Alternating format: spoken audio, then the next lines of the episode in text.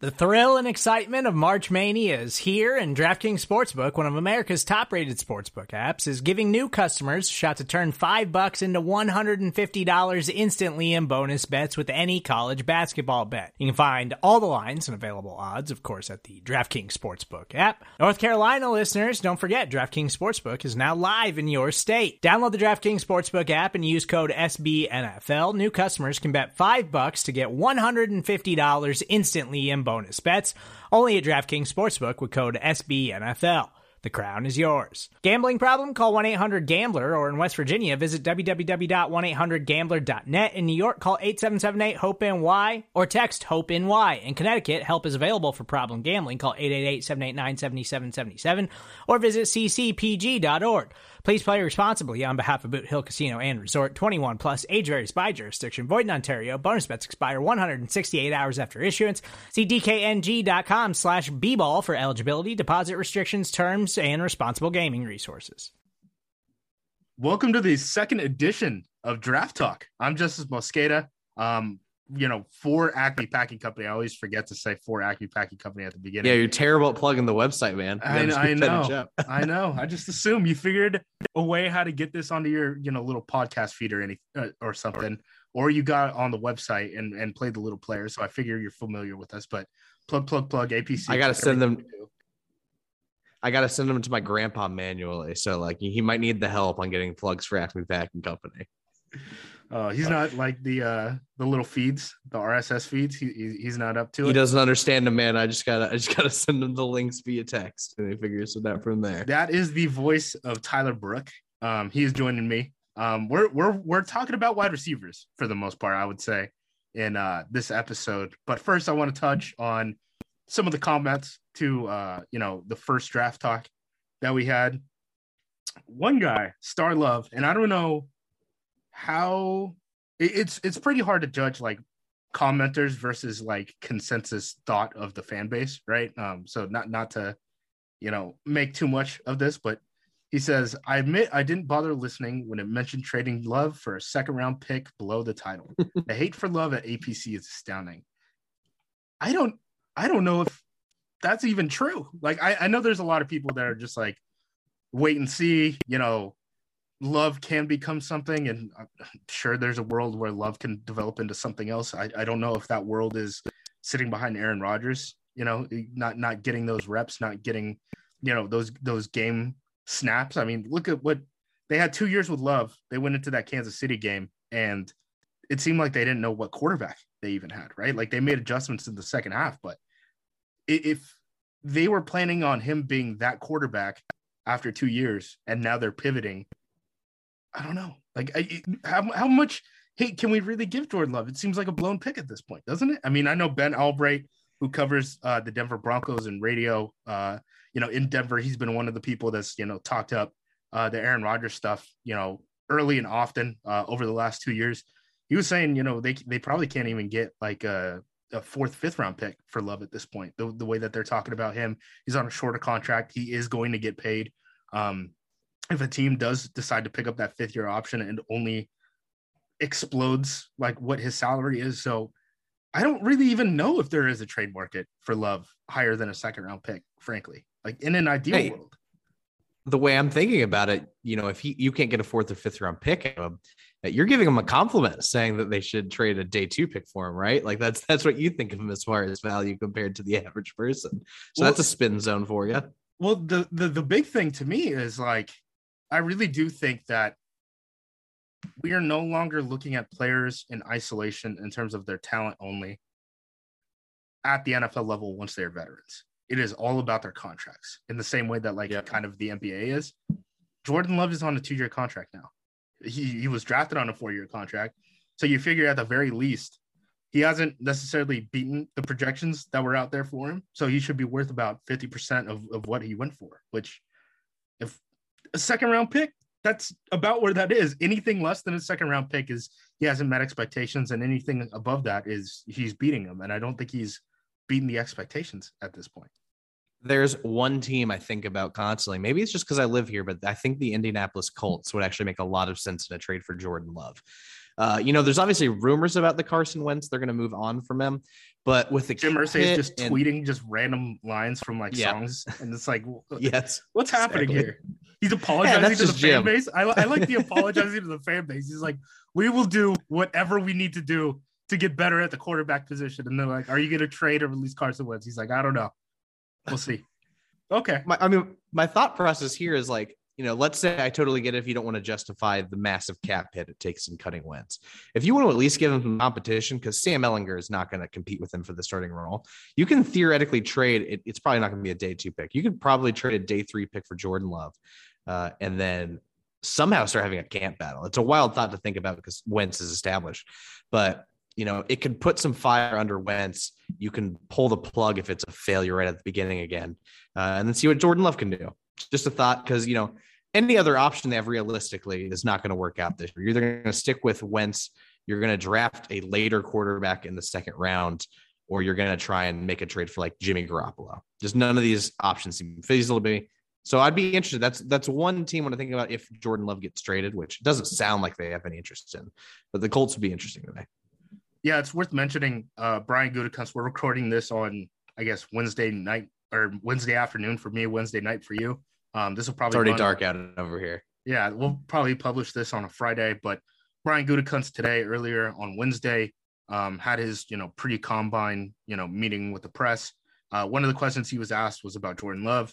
He basically said like this isn't the time that like teams would even be calling for a trade for Jordan Love. So it sounds like if that's going to happen, it'd be like a post-combine type of situation, like in between the combine and the draft, not necessarily before the combine. But he also said I'd be very doubtful that I would take any of those calls to begin with. So it sounds like Love, they're comfortable with him being the backup here. I mean, it's he got he gave he was asked plenty of times, you know, whether he wanted, you know, Aaron Rodgers in the building or not moving forward, and he never said like we're moving past Aaron. So it doesn't sound like they're they're tired of this song and dance. You know, Aaron didn't uh, make a decision on Tuesday on the Pat McAfee show when he joined them. Um, he did he did mention some other stuff though. I did you see uh the uh whole detox thing that he was going through?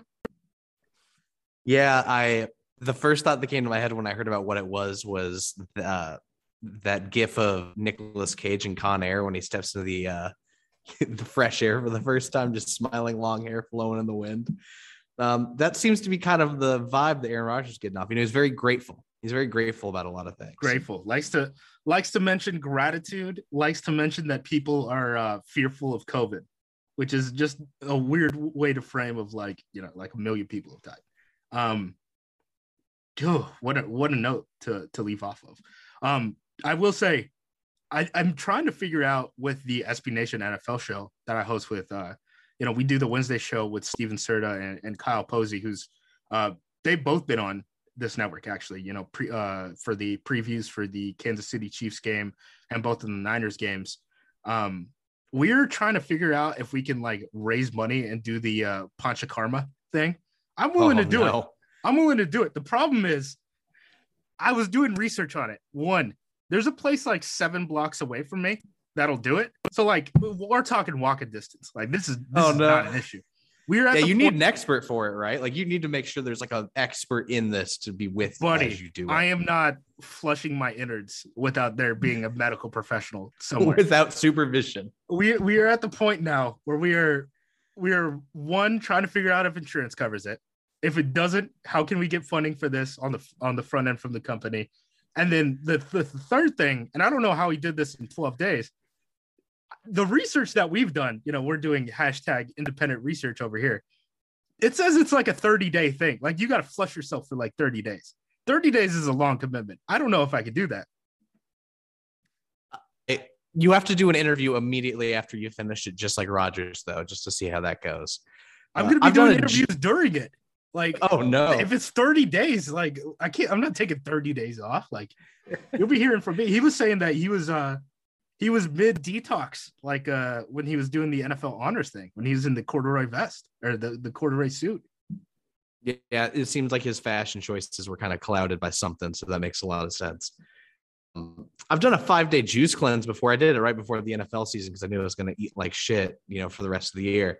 Um, I don't think that can compete with eating butter and putting it in your nose and things coming out of places for The- 30 days. The nose is the easiest part because it's like Yeah. the nose, Unless it the- smells terrible, then that's a real the problem. puking. The puking doesn't seem fun.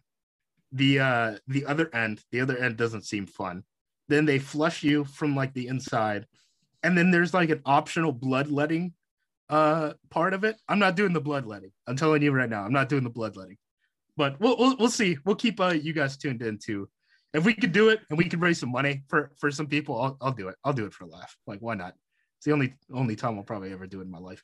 There were also people that were like, "Why aren't you guys talking about later round quarterbacks?" Um, you know, we spent most of the first Oh, draft no. talk talking about you know guys who are talked about you know at, at the top end of the draft. I I do think we kind of did talk about the later round quarterbacks. The problem is like they're getting pushed up the draft board in the first place. The other thing I'll say is like, if we believe Gutekunst that like he's not going to trade Love, if we think Rodgers is coming back, which temperature check, five check, do we think Rodgers coming back? It's down to a six and a half from a seven and a half.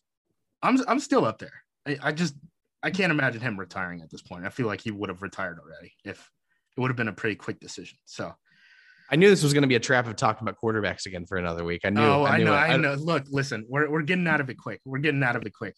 But Carson Strong's the only one we should probably talk about. Uh, I haven't watched anyone else. I know Bailey Zappe is a guy that you need to watch at some point, apparently, but uh, I have not watched any other QBs after I watched these guys because it just kind of it was hard. It was hard to watch them.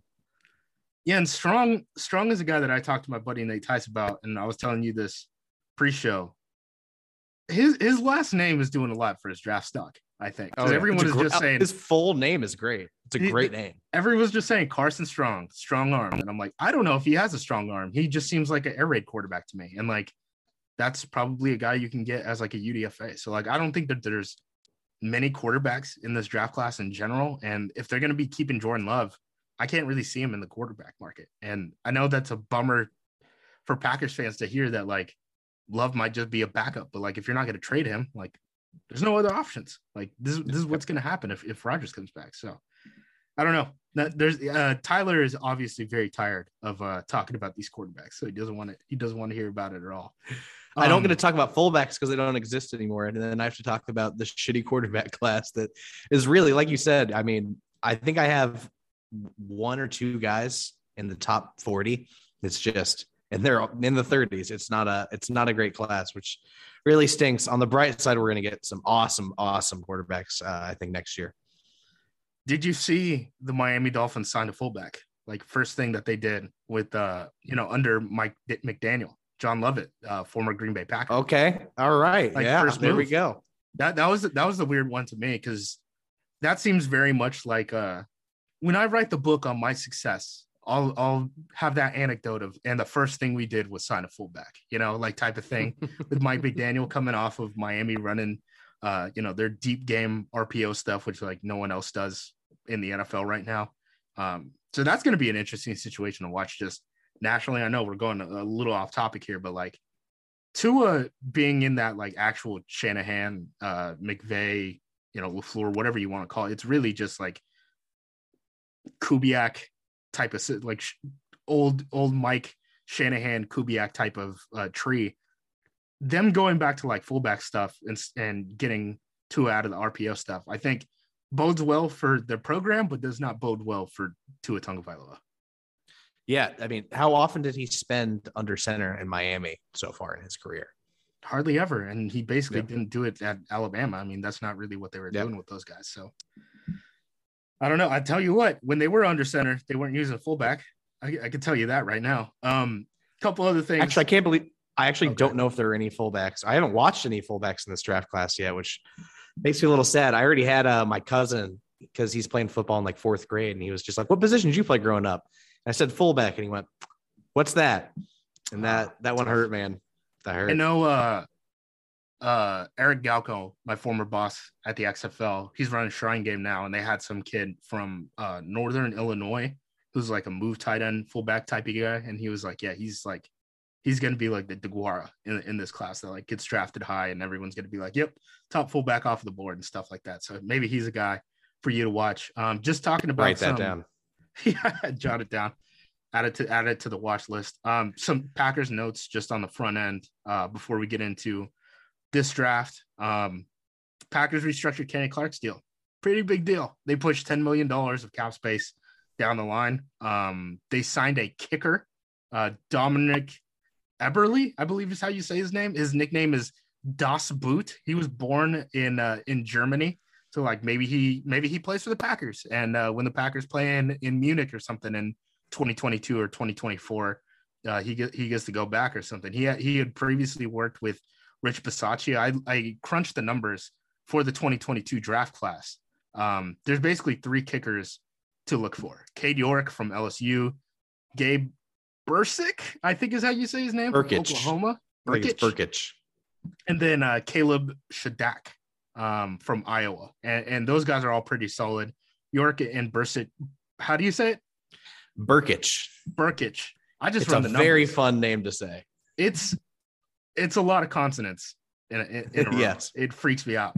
Um, both of those guys are invited to the combine. The Iowa kid was not invited to the combine, so he's probably more like a UDFA type.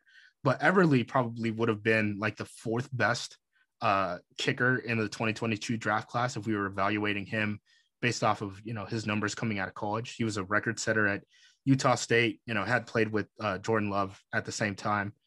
So it's not like he's nothing. You know, they said earlier that like uh, again going back to the Gutekunst stuff that like Mason Crosby is being looked at as like a championship level kicker, and playoff winning teams or, or Super Bowl winning teams have that championship level kicker. Um, doesn't sound like they necessarily like it won't be one of the first moves that they make to, to release Mason Crosby. So at this point, they are holding three kickers between Eberle, Crosby, and JJ Molson, who you know was on the practice squad the entire year, was a protected player, which you would think uh, holds some value, but at the same time, it's like, well, if a kicker went down, they had to use someone, and you know, COVID was swirling around, so guys were missing games all the time. You know, it, it was actually kind of surprising Molson didn't get in in in some action. Like Eberle was able to get in action this past year as a COVID replacement for the Houston Texans. So it'll be interesting to see how all that stuff shakes out.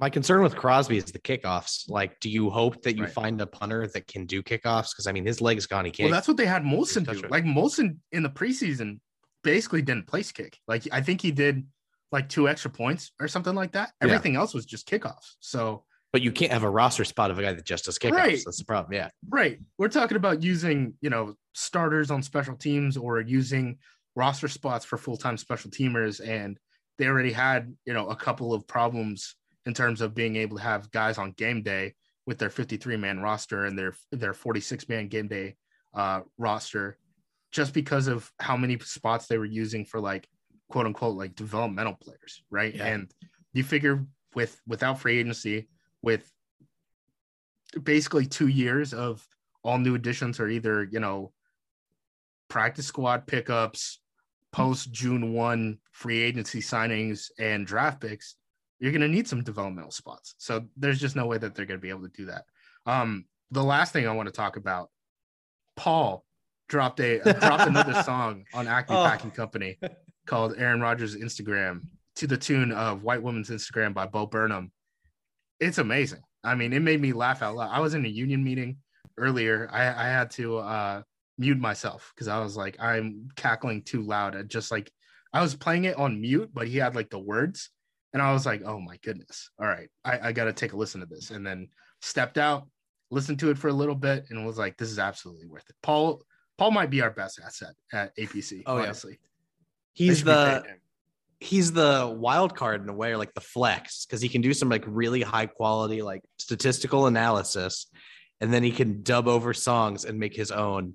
And he's done a lot of those, and they've been pretty good. This one, far and away, like absolutely just crushed everything else. I was just cooking dinner and I was out loud laughing, like crouched over my counter, just like could not focus. I actually forgot to set the timer on my chicken because I was laughing so hard. it was like the two minute mark is really when it started setting in for me. Um, so yeah, if you guys want to go click on that, it's called Aaron Rodgers Instagram on APC. Uh, very much uh, suggest you guys to to go listen to it at least once. I have now now let's now we're in the hashtag draft talk.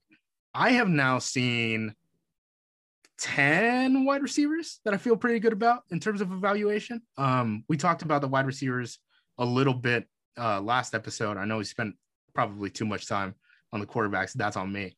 Um, but I've seen these guys. The way that I would tier them, starting off, Treylon Burks from Arkansas, Jameson Williams from Alabama, Chris Olave from Ohio State, Justyn Ross from Clemson. That's tier one of, of talent to me. Then Drake London from USC, Garrett Wilson, Ohio State. Tier George Pickens, Georgia, John Metchie from Alabama, Romeo Doubs from uh, Nevada, Tier, and then Christian Watson. And I haven't seen everyone. So, you know, I'm I'm just looking at the consensus board right now. Guys, I haven't seen Jahan Dotson from Penn State. I know he's a smaller guy. David Bell, I feel pretty good about uh, my evaluation of him, but I just haven't really put pen to paper there, I guess. Uh, Wan'Dale Robinson from Kentucky, Jalen Tolbert from South Alabama, Khalil Shakir from Boise State, and Alec Pierce uh, from Cincinnati. I, have seen him in passing because I watched Desmond Ridder. But just talking about that top tier, we, we talked about Burks, you know, a pretty good amount last episode. He's a do it all guy, right? He plays the wing, he plays a slot, he's in the backfield. He doesn't really play that many reps outside, but when he does get reps outside, I mean, he's able to beat guys deep and vertical. He's a guy that, like, he legit might run like a 4 3 something um, at 225 at, at the combine, you know, put up freak numbers and just shoot up everyone's bored. Um, I think the um, hand size is going to freak people out too because I've heard the stories about his gloves. Yeah, I saw the yeah. things after you told me about the custom gloves, and they're like, yeah, he has to wear a five XL glove, and I'm like, I that doesn't even make sense to me. So yeah, yeah I mean, he's going to be a guy. I think everyone ends up loving. I think everyone's going to have him as like a top, at very least 15 pick. My next guy, Jameson Williams from Alabama. He's not really a Packers type of guy, and what I mean by that is like basically every wide receiver on the roster is 210 and above in terms of weight. Like they very much value being able to block on the perimeter because so much of the offense is going to run through Davante Adams. Um, and it's completely understandable. Like if you have, oh yeah, let's say you have Jameson Williams on your team. He's a smaller. He's he's kind of like DeSean Jackson. Is probably the best way to explain him. I know people will probably say Tyreek uh, Hill or something like no, that. No, I like that count. That makes a lot of sense because you know he, he's not the stock. Also, you know, people forget that Tyreek Hill is kind of built. Like he's thick yeah. for being tiny. Oh yeah, for sure. Um, so if you have like a Jameson who's you know a deep ball, like real home run hitter, like elite, elite, elite speed, opposite of Davante Adams, that means you only have one guy that you can really play around. You know, with with those games that Green Bay likes to do, and they do it plenty where you know they they'll motion down Allen Lazard, they'll motion down MVS, they'll motion down even um, Amari Rodgers sometimes, and and use them as like an extra tight end where they come out in 11 personnel with three wide receivers and one tight end. Defense comes out nickel, and then they motion down the wide receiver, and now your their nickel corner is having to play Sam linebacker, and it's like, well, we can figure out a way how to get Marcedes Lewis onto that guy it's like that that corner's never winning that block, right? So like yeah. being able to do that is a big thing for their scheme and the way that they see football. And we've seen it for three years now, and we've seen it in the wide receiver talent acquisition phase, both in you know free agency and the draft, and you know picking up guys from practice squads like Juwann Winfree, right? He, even he's a, a bigger guy. Um, they didn't seem to like Randall Cobb. I would assume that that's one of the reasons why they talked about uh, when Odell Beckham Jr. was, was in the mix in Green Bay, right?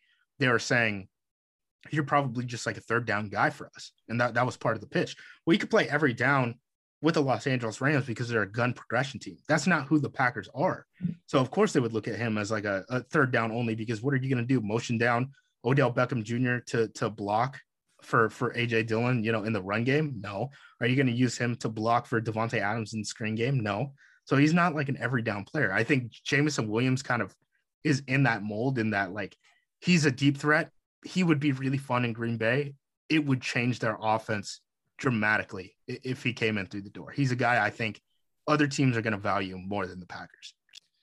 Yeah, I, even on the notes when I'm looking through them after I watched him, like you know, it's one thing if you like have the effort there as a blocker, right? He doesn't have that. He gets bullied at the point of attack when he's blocking. Well, they don't. And, they don't run block at Bama. They run routes, yeah. RPO. So like, why would he block anyone when when his option is I'm I'm running the slant, right? Yeah, that's fair. Um, so yeah, you can say like, oh, he could replace MVS, but I think people forget that you know Lazard gets all the credit for blocking. You know, MVS can get dirty every now and then. So uh, if you're trying to replace MVS with this guy, yeah, you're like you said, you're going to lose the blocking component for sure, which makes things a little bit trickier. My third guy, Chris Olave from Ohio State Smooth. He is so. That's the first word that comes out of my mouth. It's it's funny watching him and Garrett Wilson. They're both you know highly regarded uh, wide receivers in this class. Some people have Garrett Wilson as their wide receiver one, um, which I was kind of surprised by. I think that's probably a youth thing. Like I know like one of the talking points now is like Treylon Burks. Why is he a year older than than people in his draft class, even though he's like a true junior or whatever? And I'm like, doesn't matter. Like how many? You're still gonna have them the same amount of years on his rookie deal. So yeah, it, it, age is one of the most over. Aaron Rodgers is 35. I am like begging him to come back. Not 35. He's got to be like 38 at this point. I think he's 38. I got I got to be begging. I'm begging for Aaron Rodgers to come back, and age doesn't. It, it, just doesn't matter that much. I'm sorry. Talent matters more than age. Um, Chris Olave, very smooth. He reminds me a lot of Calvin Ridley. And again, I don't think that he's a Packers type of guy. Ohio State is another one of those offenses where like the wide receivers are there to catch balls. Like they're not there to block. They're not there to um, move around and, and motion down to the line of scrimmage and, and help chip on like, you know, pin and pulls, outside runs, stuff like that.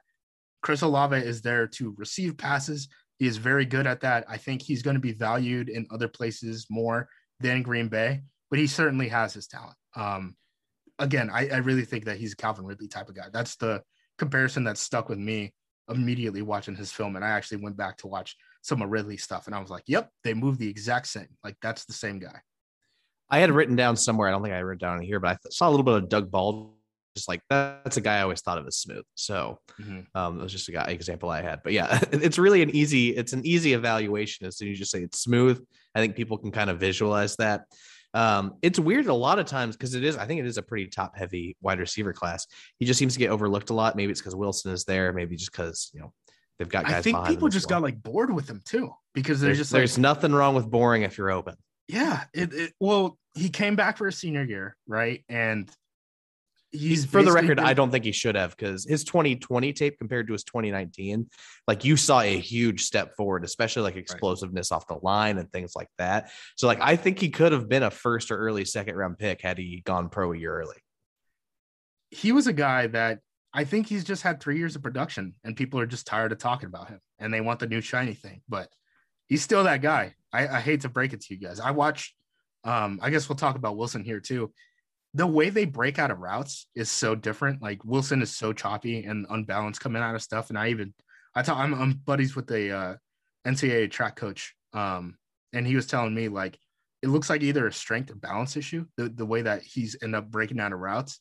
So like Wilson and Olave, you can watch them run the exact same like stutter fade on the outside sideline, right? Where you know you're just running straight vertical you're trying to make the the corner think that you're running a curl and then you try to run right by him and every time that they run mirrored routes you can see olave you know at, at, once he before he stops one of the receivers stop uh, running and they see the ball being thrown to the other guy olave is five yards deeper downfield every single time. And wilson's the guy who's being tabbed as potential number one wide receiver in the class high upside all this stuff. And i do think that his upside is probably a tick higher if he can clean up a lot of the things that you know just breaking out of routes really is, is the big one but yeah, like um, a Olave movement is so efficiency far ahead. Thing. Yeah. But Olave is so far ahead yeah. right now that it's like it's not it's not worth it. Like maybe maybe there's a difference, you know, eight years down the line, but four years down the line, absolutely not. And especially when we're talking about the Packers window, right? You should be talking about, you know, the next couple seasons. So I have Olave as my third wide receiver. I should also mention Jameson Williams is coming off of that ACL tear um, that he had down in, in, Indianapolis. A lot of these wide receivers are banged up. Um, he has that. Justyn Ross has the neck issue. He's my next wide receiver. Uh, wide receiver. Yeah, we should talk about Ross because you know you're much higher on him than a lot of people, and the neck injury is probably why I don't have him as high yeah. as you know. Obviously, you do because uh, I can't ever see that. But I want you to have the floor on Ross because I, you know, you said day one on him, and I was like, whoa, okay, let's talk about this. He is twitched up, man. Yep. Like he is gonna win off the line against anyone. Um, they didn't get a lot of press man there at Clemson. They they run limited routes. Um, so I don't think he's gonna be like necessarily like a route savvy guy coming in, but we've seen that over and over with Clemson guys, and then them being able, be able to learn it just because it's not what's asked of them. I mean, Clemson's passing game really is like very Harry High School, right? It's a lot of boots, um, vertical shots. Ross is going to be a great vertical shot guy, you know, day one. Um, and I think that's where he makes his bread and butter. He is a bigger guy. He, he does crack that threshold of like I'm over 200. Um, it'll be interesting to see how the medicals check out. I mean, that's something that we're probably gonna it's gonna get leaked. You know, probably you know a week after the combine, we're gonna hear like 28 teams think that his medical is totally fine, or 28 teams think you know it, it's real bad. We're we're gonna see. the The big thing for Ross is he had early production at Clemson. Looked like he was gonna be an all star, right? People were like, "Holy crap, this guy has the potential to be you know a little bit shorter version of like Julio Jones." He, he he, made his- some insane catch in the playoff as a true freshman that I vividly remember. I was like, that was one of the most athletic damn things I've ever seen a wide receiver do. Um, and then yeah, after the injury, just kind of went away. But yeah, absolute production early on. So he has that. Then he has a neck injury, so he's out. Then he has DJ Uiagalelei throwing him the ball, and it is frustrating. I mean, you can watch that Clemson offense; they probably have five, six guys uh, just in terms of the pass catchers who are probably going to get looks at the NFL level. Their quarterback situation is just bad. So he, he he's in this weird spot where I understand why he would be ranked lower for people, but if you're like watching the all 22 and seeing him get off a press and just be able to burn guys vertically. It's it's not like he has questions with his hands or anything like that. As long as his medical's clear, he sh- he should be thought of as you know a top five you know wide receiver talent in, in this class. I saw uh, NFL.com Lance Zierlein, who's you know one of my buddies, so I'm not trying to call out Lance. He just he put his name on it, so I'm going to talk about it. But um, he had Ross as like wide receiver 17 or something. In this Oh wow. And I was like, Ooh. that's way too low, entirely too low. Like if if that guy's neck functions, like clear, like he- he should be a high draft pick. It's Um, six, it's six four, 200 pound receiver with deep speed. I mean, like, I don't know how you don't immediately fall in love with that just hearing that. He's a guy where I think he's going to shoot up draft boards just off measurables as long as the medicals cheer it clear out because you're going to see that size and you're going to see that 40 time, you're going to see that length. And you're like, all right, sign me up for that. Yeah, and I think all these guys are running four fours. Um, Jameson, Jameson run, might run like a four two once he once he's healthy. But I was going to say, I was like, I don't think he's not to, I don't think he's to run. No, like, he's not- he's not running. he's not running, but I, I think all these guys are fast. The next guy, Drake London from USC, and we talked about him a little bit. He is kind of like the Allen Lazard type of guy in this draft class, and he's a little bit better than Lazard is. Um, he certainly isn't Mike Evans from what I saw, though. Like, I do think the speed limitations do probably matter, and the fact that he was like the guy at USC uh, gravitate like the gravity of coverage went to him, right? So that's going to open up at the NFL level. But I think when you're talking about a guy who's going to be a first round pick, probably, right? You want that guy to be a tick faster because if he can't win with speed, you start having a little bit of issues once they rotate coverage. That's my big question for him. I also don't think he's going to run at the combine. Again, we- we're talking about how banged up all these wide receivers are basically. I had the fresh London has or the- whatever. Yeah, London had the ankle that ended his season, I think, in October. I'd be shocked if he ran at the combine. He's Yeah. probably not going to do anything until his pro day. So I uh yeah, London's one of those interesting ones because I think we talked about it last time. Like I refuse to tr- like I get fall in love with a big bodied jump ball receiver every year. Um, but I think the thing that's like the real differentiator between him and a lot of these guys that everyone's drawn to every year, it's his contact balance after the catch. Like there are some Oh, yeah. plays where he has no business. He has no business. dude, he's catching yards. a bad screen two Yeah. yards behind the line of scrimmage. The ball is inaccurate and the wide receiver doesn't block for him.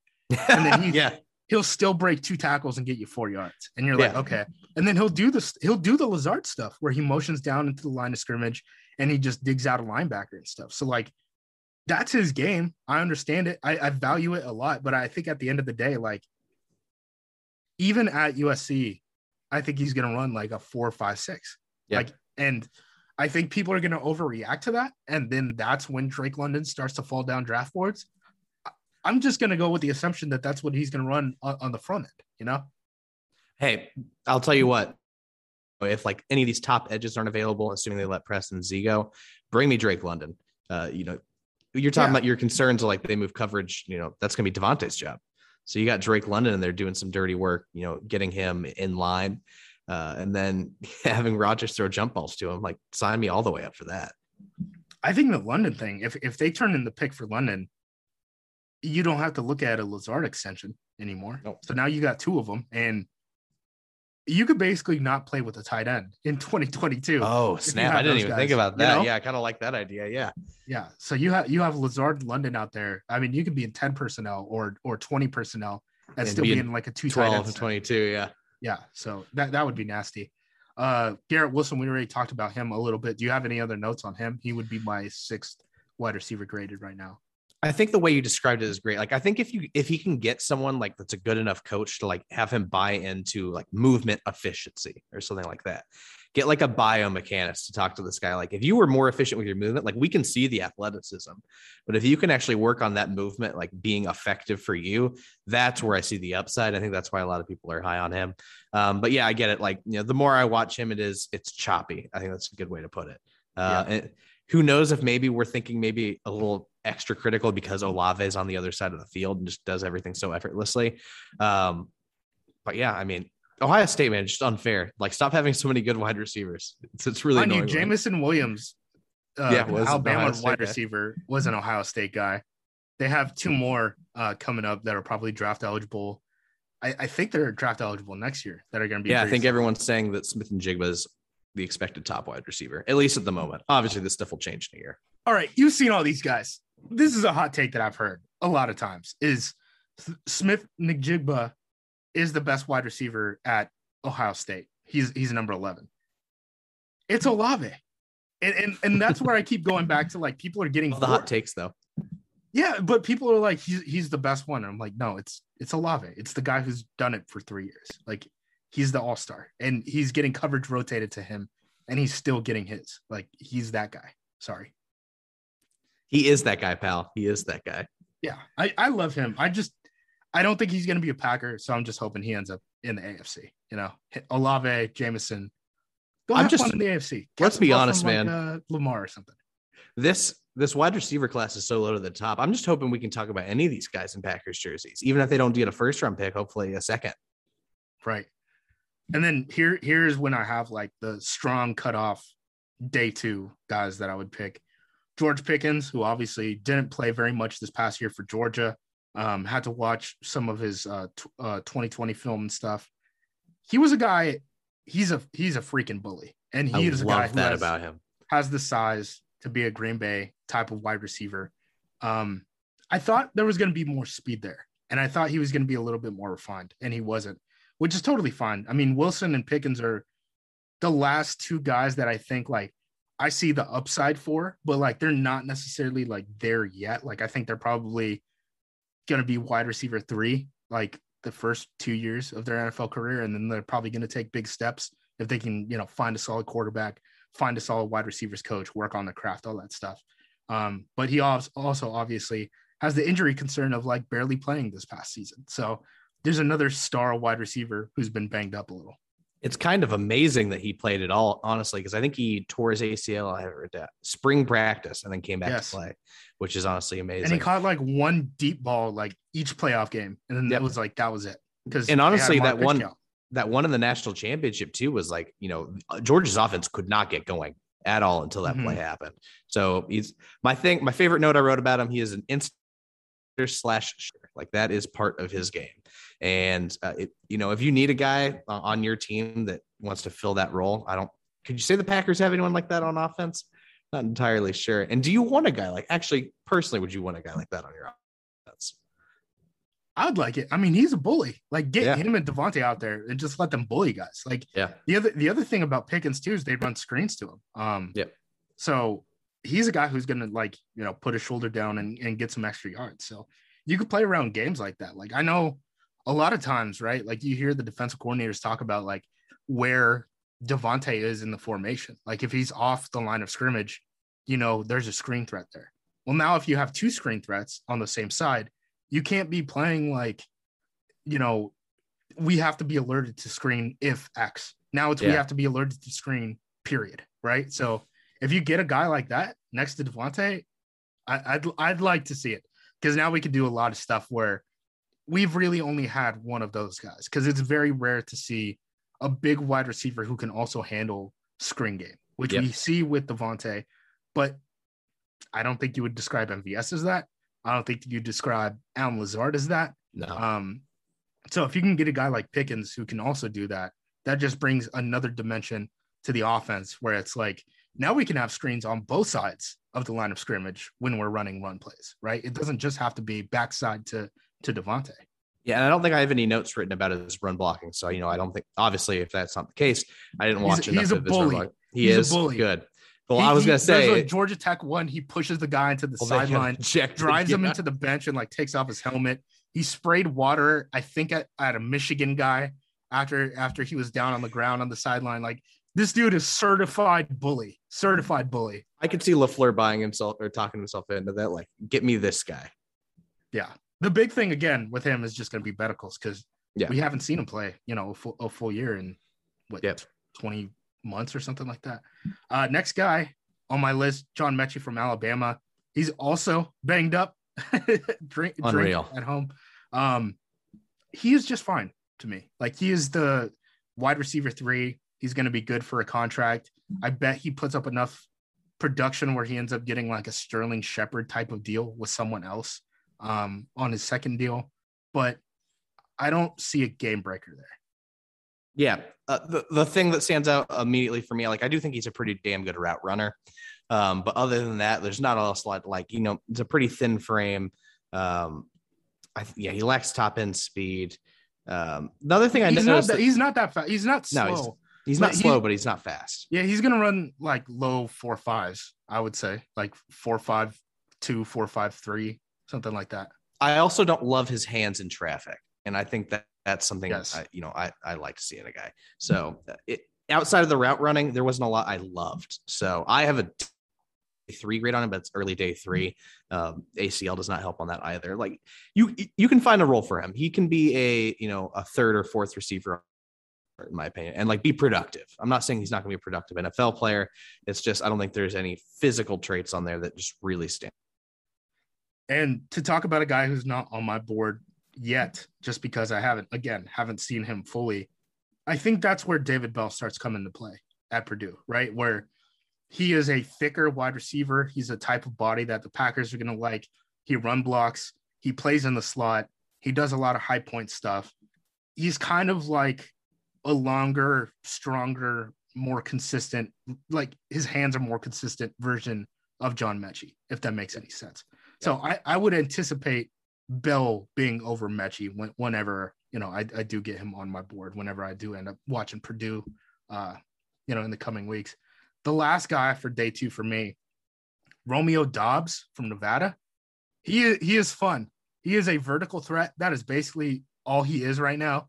He takes a lot of plays. Like he would just watch watch the ball on run plays. Like that. That is kind of how Nevada's offense is built. We already talked about Carson Strong. It's very air raidy, um, like to the T air raid, like like almost a meme of like what you think of that offense. I think there's room for growth there, and I think that's why you put him in day two. I think he's a tick faster than you know Metchie and Pickens. Um, he is further away than a guy like Garrett Wilson.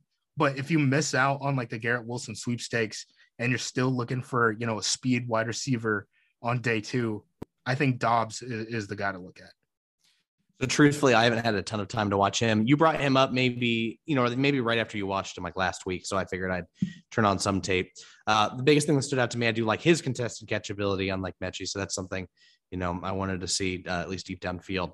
Um, unfortunately, like I said, don't have a ton on him. I've got some more on these other guys that you haven't watched, but you know, I can talk a little bit about them after we get uh, through your list. Yeah, and then the last guy I've seen Christian Watson, North Dakota State. I watched his highlights first, and I was like, "You got to be kidding me!" Like this dude, this dude must be a beast, right? Uh, ended up watching three FCS games of him playing like Towson and like Albany and stuff like that earlier on in the year. Um, thought I was gonna like him more than I ended up like actually liking him. I, I know some of the Senior Bowl clips are going around and stuff too. Um, I, I really do think that like practices when guys aren't fully padded is a whole different situation than like in game uh performance, I guess is the way to, to say it. Like it's it's not a simulation of like game situations, I guess. Yeah. Um Watson is a guy that actually reminds me a lot of uh what's the name? Uh David Moore. Like he's a little bit longer version of like Mhm. David Moore.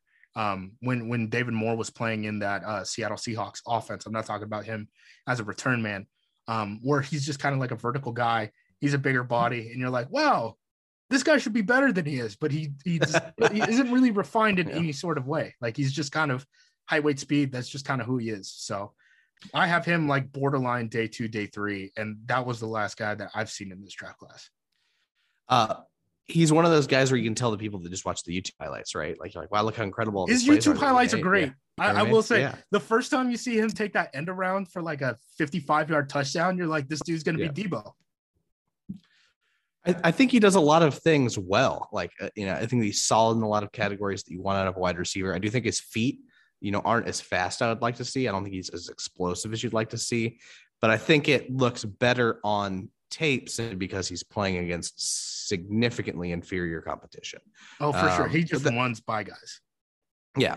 That being said, like, you know, he's got the physical traits for it. So, like, I think he can be a solid player. He's probably not someone you want to be your one, but he is a physical wide receiver that I think could be pretty solid. I think he's a guy borderline wide receiver three, four early on. Like, we're talking rookie year, and then he's going to contribute yeah. on teams. Like, that, that's what he's going to do. And then that's not um, bad. Yeah just to mention again, Doubs and Watson are both, uh, you know, Packers frame type of wide receivers. Um, let's take it to break and then we'll come back. You tell me about some of these guys I haven't seen and uh, talk about the tight end class a little bit. I've seen a couple oh, them, but not too many. Support for this show comes from Sylvan Learning. As a parent, you want your child to have every opportunity, but giving them the tools they need to tackle every challenge, that takes a team. Now more than ever, educational support tailored exactly to what your child needs can make all the difference. That's why parents have trusted Sylvan Learning for 45 years as the ultimate teammate in their child's educational journey, instilling in them a love for learning and a passion for reaching the next level. And Sylvan's Insight Assessment can identify gaps in learning and areas that could be of concern for your child. It's a 360 degree view into your child's learning that you can't find anywhere else and helps ensure that your child didn't miss something in school that might put them at a disadvantage in the future. And right now, it's the best price of the year at $29. Go to sylvan29.com to learn more and get your child's assessment for only $29. That's S Y L V A N 29.com. And we're back. All right. So we'll talk about the wide receivers I haven't seen. These are still guys I got to go through. Um, we'll knock David Bell off the list early on. Do you have any objections to what I said? He's basically, you know, a longer, stronger, more consistent version of, of Metchie. No, I like him. I may not like have him ranked numerically as like in the top 50, but I have a top 50 grade on him, if that makes sense. Yeah. Um, you know, he's got a nice real he's got a really nice route tree. I think he creates separation really well.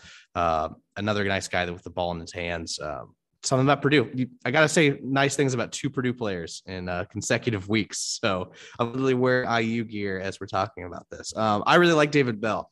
Um, he's not going to be I, Rondale Moore. I thought was going to be the second coming before he had injury problem. So uh, I don't think he's on level for me personally. Um, but he definitely, absolutely has the size to play in the NFL, unlike Rondale Moore.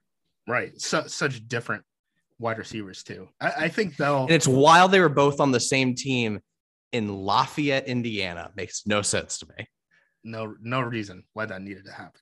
But um, I guess, like, if the injury risk guys are gone, right? Like, Ross and Pickens are gone. It's round two.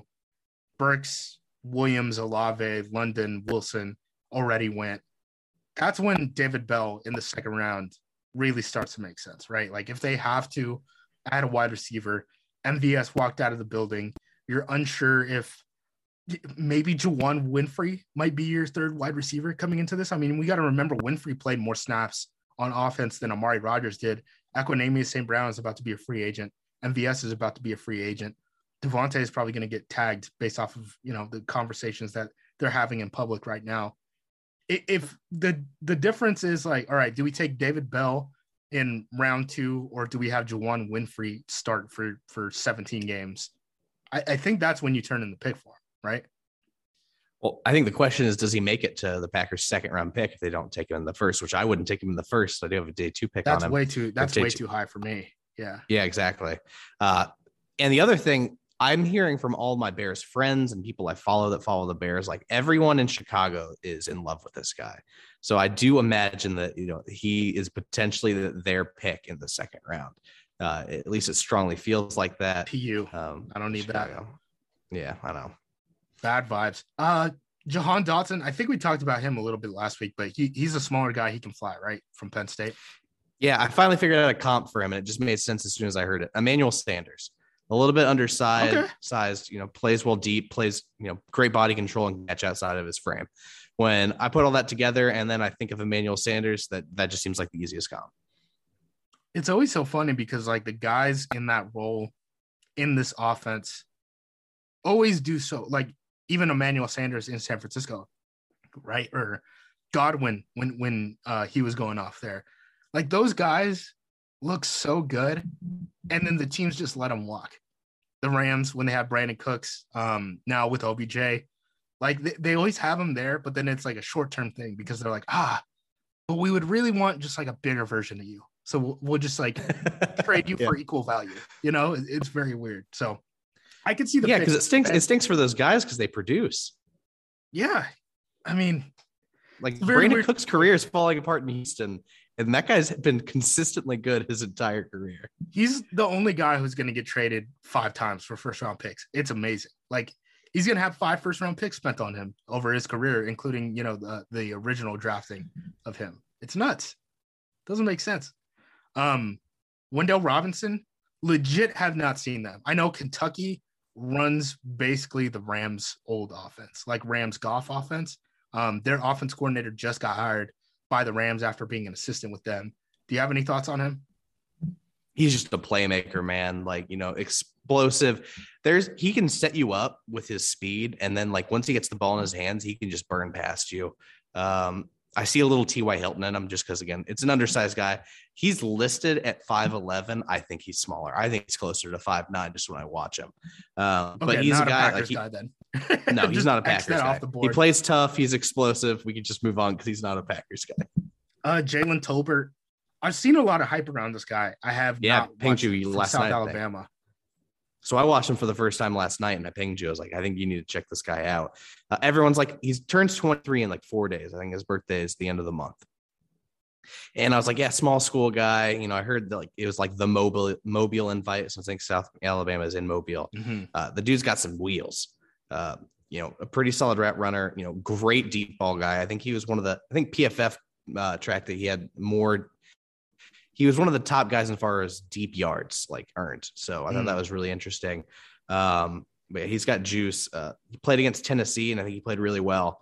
Um, yeah, I, I just want you to watch him. We'll come back next time we do draft talk. I want to hear your thoughts on him. We can talk a little bit more in depth. But he's a guy, you know, in that third or fourth round where, like, if they're looking for a wide receiver, still haven't picked one up, and I heard Jalen Tolbert's name get called, I'd get pretty excited. Awesome. I'll add him to the list. I'll watch him for sure. I, I need to watch Dotson just because he's going to be, you know, a high draft pick. Uh, so I'll watch both of those before we get back to, to each other. Um, Khalil Shakir from uh, Boise State. He's actually get this. He's my he's my brother's buddy. I haven't watched him. I have not watched him. Boise hasn't given me a reason to watch him. My you have a personal connection to the guy. You're just like, nah, I'm not gonna yeah, watch him. my my brother's a, a Boise State grad. He what was it? Pandemic time, so I, I can't even tell. It was either last year or the year before my brother graduated from BSU. So um, he's still tight with uh, Khalil, but haven't watched the guy. I know uh, Nate uh, Tice likes him a good amount. Nate is the guy I Okay. kind of am going through on suggestions of like, should I even watch? I mean, this guy? understandable. Nate knows his stuff, so it makes sense. hashtag Nate knows ball. Um, but yeah, tell tell me a little bit about Khalil. I haven't watched him either. There we go. No reason to watch Yeah. Boise. They're not giving us reasons. Uh, Alec Pierce is the last wide receiver on the consensus top 100 that I found online. Uh, he played at Cincinnati. I've watched him a little bit. He's a guy. He's gonna run four fives. I would say mid four fives, maybe even late four fives. He's a bigger body guy though. His big thing is just like acrobatic catches. I understand the hype on him, but the fact that he can't really generate separation worries me.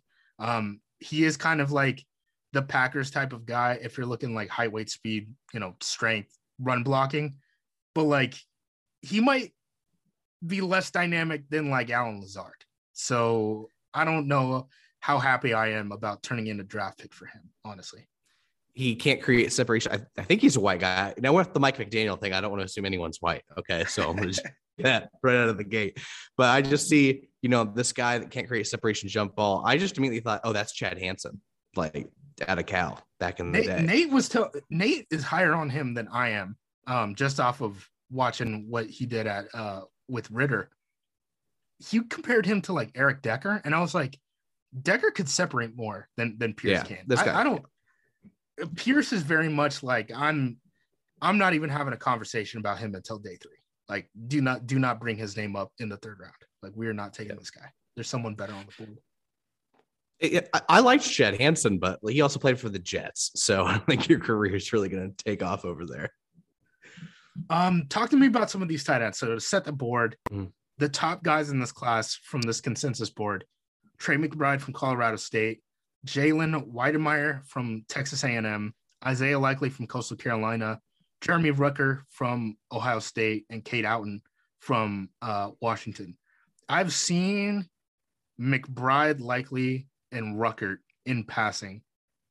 We had the anonymous scout uh, on on Acme Packing Company you know, we we asked him a couple questions about uh, where where he sees kind of just a couple of prospects. Uh, one of them was, I believe, Trey McBride was brought up, and he basically said like, there if these tight ends were in last year's draft class, none of them are breaking into the first you know three rounds basically, and that's kind of how I see this draft class. Frankly, like I know Trey McBride is getting some hype as a second round guy because he can play some inline tight end but like even against Mountain West defensive ends, I thought like his short arms really hurt him, and he wasn't nearly as good of a run blocker as people made him out to be. That Colorado State offense ran through him like literally. Um, they're a very bad football team that had a decent tight end, but I don't think McBride is starting games year one. Do you?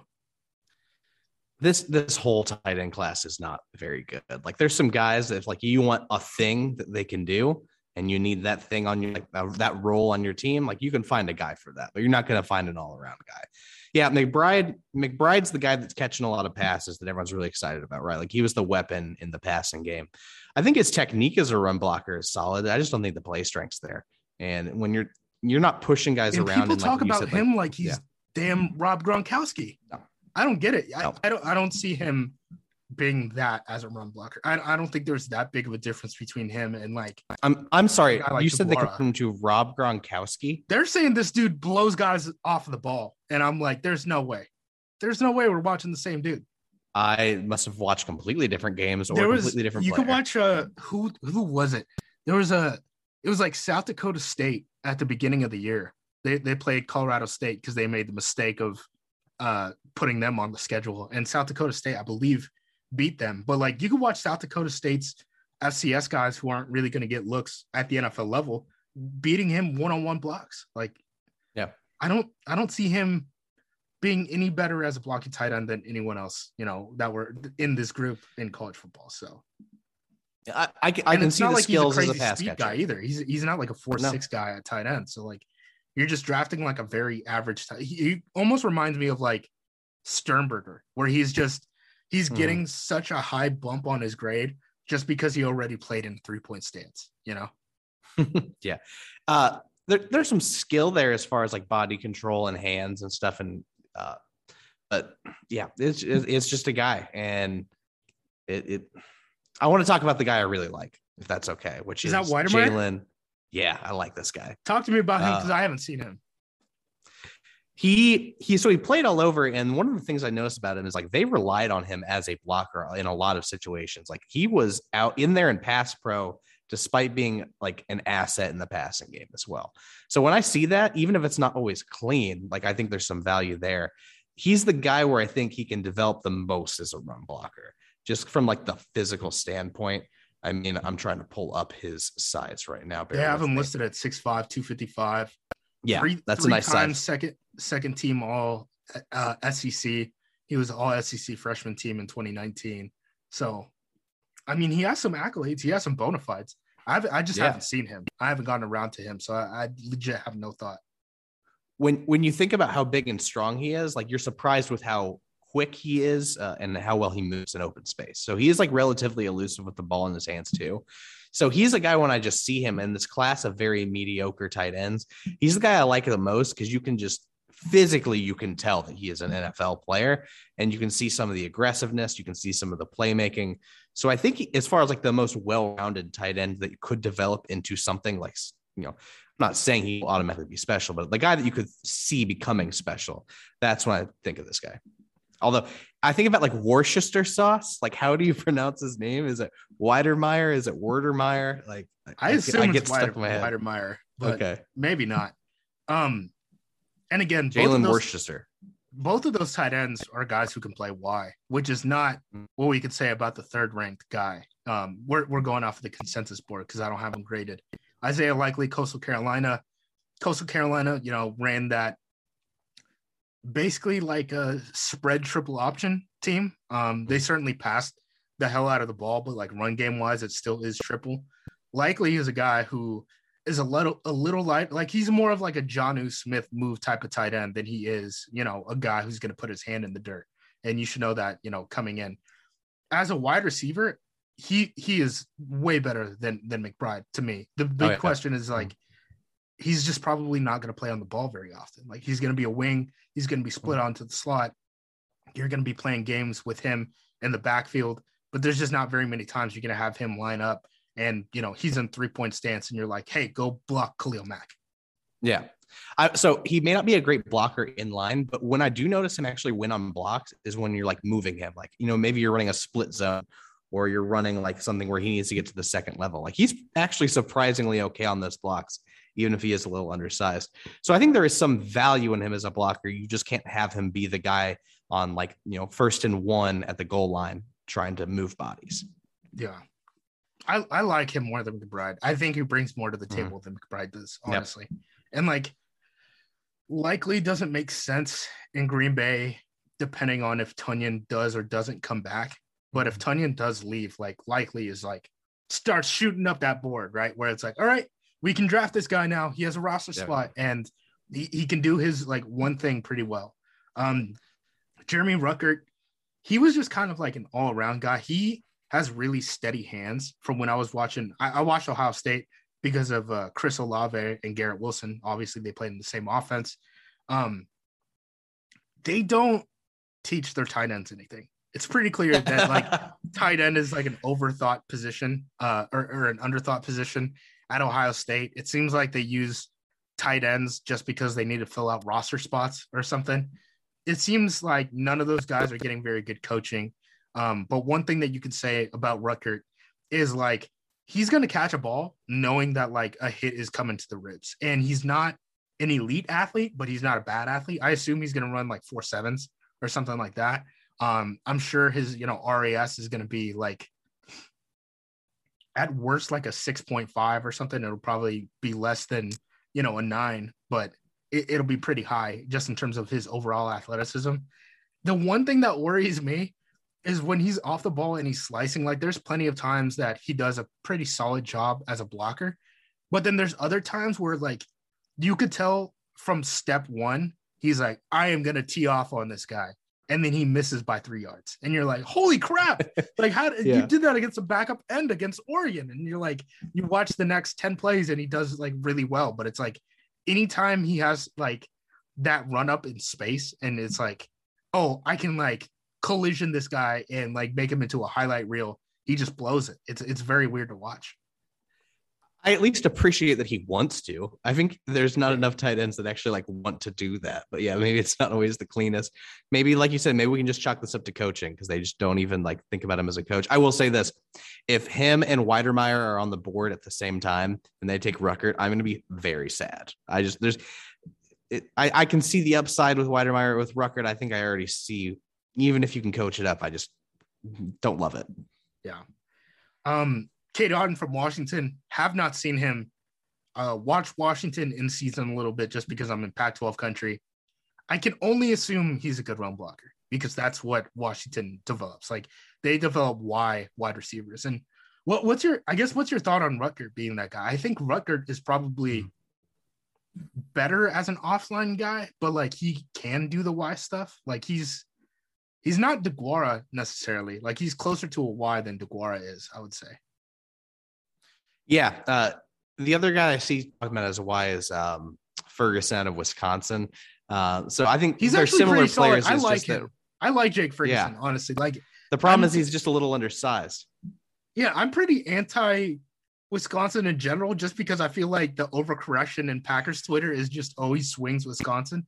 So I'm like trying to talk guys down, other than uh my son Vince Biegel, who, who didn't pan out. I have a Vince Biegel Hands above eyes, baby. Long hands above eyes. So one one of my Twitter followers actually uh bought me a Vince Biegel jersey and sent it to me because he was in Madison and they were like on clearance because they had made all these Vince Biegel jerseys and he was no longer on the team. So they were selling them for like five dollars a pop and so someone sent it to me. Um but I actually uh I met him at Packer Palooza and I literally brought up the long arm and hands above eyes. So I thought you'd appreciate that. He really appreciated that someone noticed. ball talk. T- hashtag Tyler knows ball. Uh so uh what were we what were we talking about? I'm Rucker. Sorry, Rucker. I got about Ferguson and Ruckert. Oh, Ferguson. That was the guy I wanted to talk about. I really like Ferguson. Like I he has a role in the NFL. Uh I, I know he isn't like super high up draft boards, but like that guy is a guy who produced for multiple years at Wisconsin. He could play as the Y. I understand he's not the biggest guy on earth, but like if you're asking me Ferguson or um Daphne, I'd rather I'd rather roster Ferguson. Like there, there's plenty of ways for him to make a roster. So I actually do like him. But but Cade Otton, um, the UW tight end. Tell tell me No idea. Nothing. Uh, There we go. Hey, you gotta you got you gotta take it a little easy on me because obviously you work the full time job writing a book. Here's my book Right. plugs: The Science of Football coming out fall of 2022. Uh, can't wait for that to come out. Um, so I literally just like when I'm tired and I don't want to play video games, I turn on some background music and I just watch these guys. So I'm at 101 players graded. So I'm sorry I haven't watched everyone. Uh, it's very hard you. with my schedule currently. Thank you, I appreciate it. Um, I forgive. You. I've heard things about Otton. Uh, just the only other guys I've watched really, uh, I've watched uh, upside slash floor Jimmy Graham, which is Jelani Woods out of uh, Virginia. Mm. He's like six seven. I think he's almost he's, six he's seven. massive. Yeah, he had eight touchdowns. Uh, this actually, I think he had eight touchdowns of back to back seasons. I might be mixing him up with someone. I know he had eight touchdowns last year. Uh, he's the red zone guy, right? Like just a big Yep. body uh, control. I'm surprised watching him cut on some of his routes because like he makes some pretty sharp ones with his size. Uh, there's not much else I love. I don't think he's a phenomenal blocker, and maybe that's just because his pad level's too high. But like, it's it's not great. Um, yeah, I've not watched Otton though. I'm sorry. Oh, you don't you don't have to apologize to me for not watching UW. they, they they stink anyway. Bow down. Um. All right. So next time we get together, let's uh let's talk about uh edge rushers. Let's let's plan to talk about edge rushers, and then I'll watch uh Dotson, Tolbert, and Wydermyer. We'll get my thoughts on Cool. those guys since you've already seen him, seen them, and and you like them pretty well. So This this edge class is freaking awesome. I mean, I there are even guys that I think I was watching Ohio State against Penn State, and uh 17 kept popping off the screen for Penn State, and I was like, or whatever. yeah, I Holy was like, shit, yeah. I was in the group chat like, hey, is this a guy? And they're like, yeah, he might be a first round pick, and I was like, cool, because he looks like it. So yeah, I mean, these guys, these guys are everywhere. I'm excited to finally kind of sink sink my teeth on the defensive side of, of the ball. I just know everyone wants to talk about quarterbacks. Everyone wants to talk about wide receivers, especially in Green Bay right now.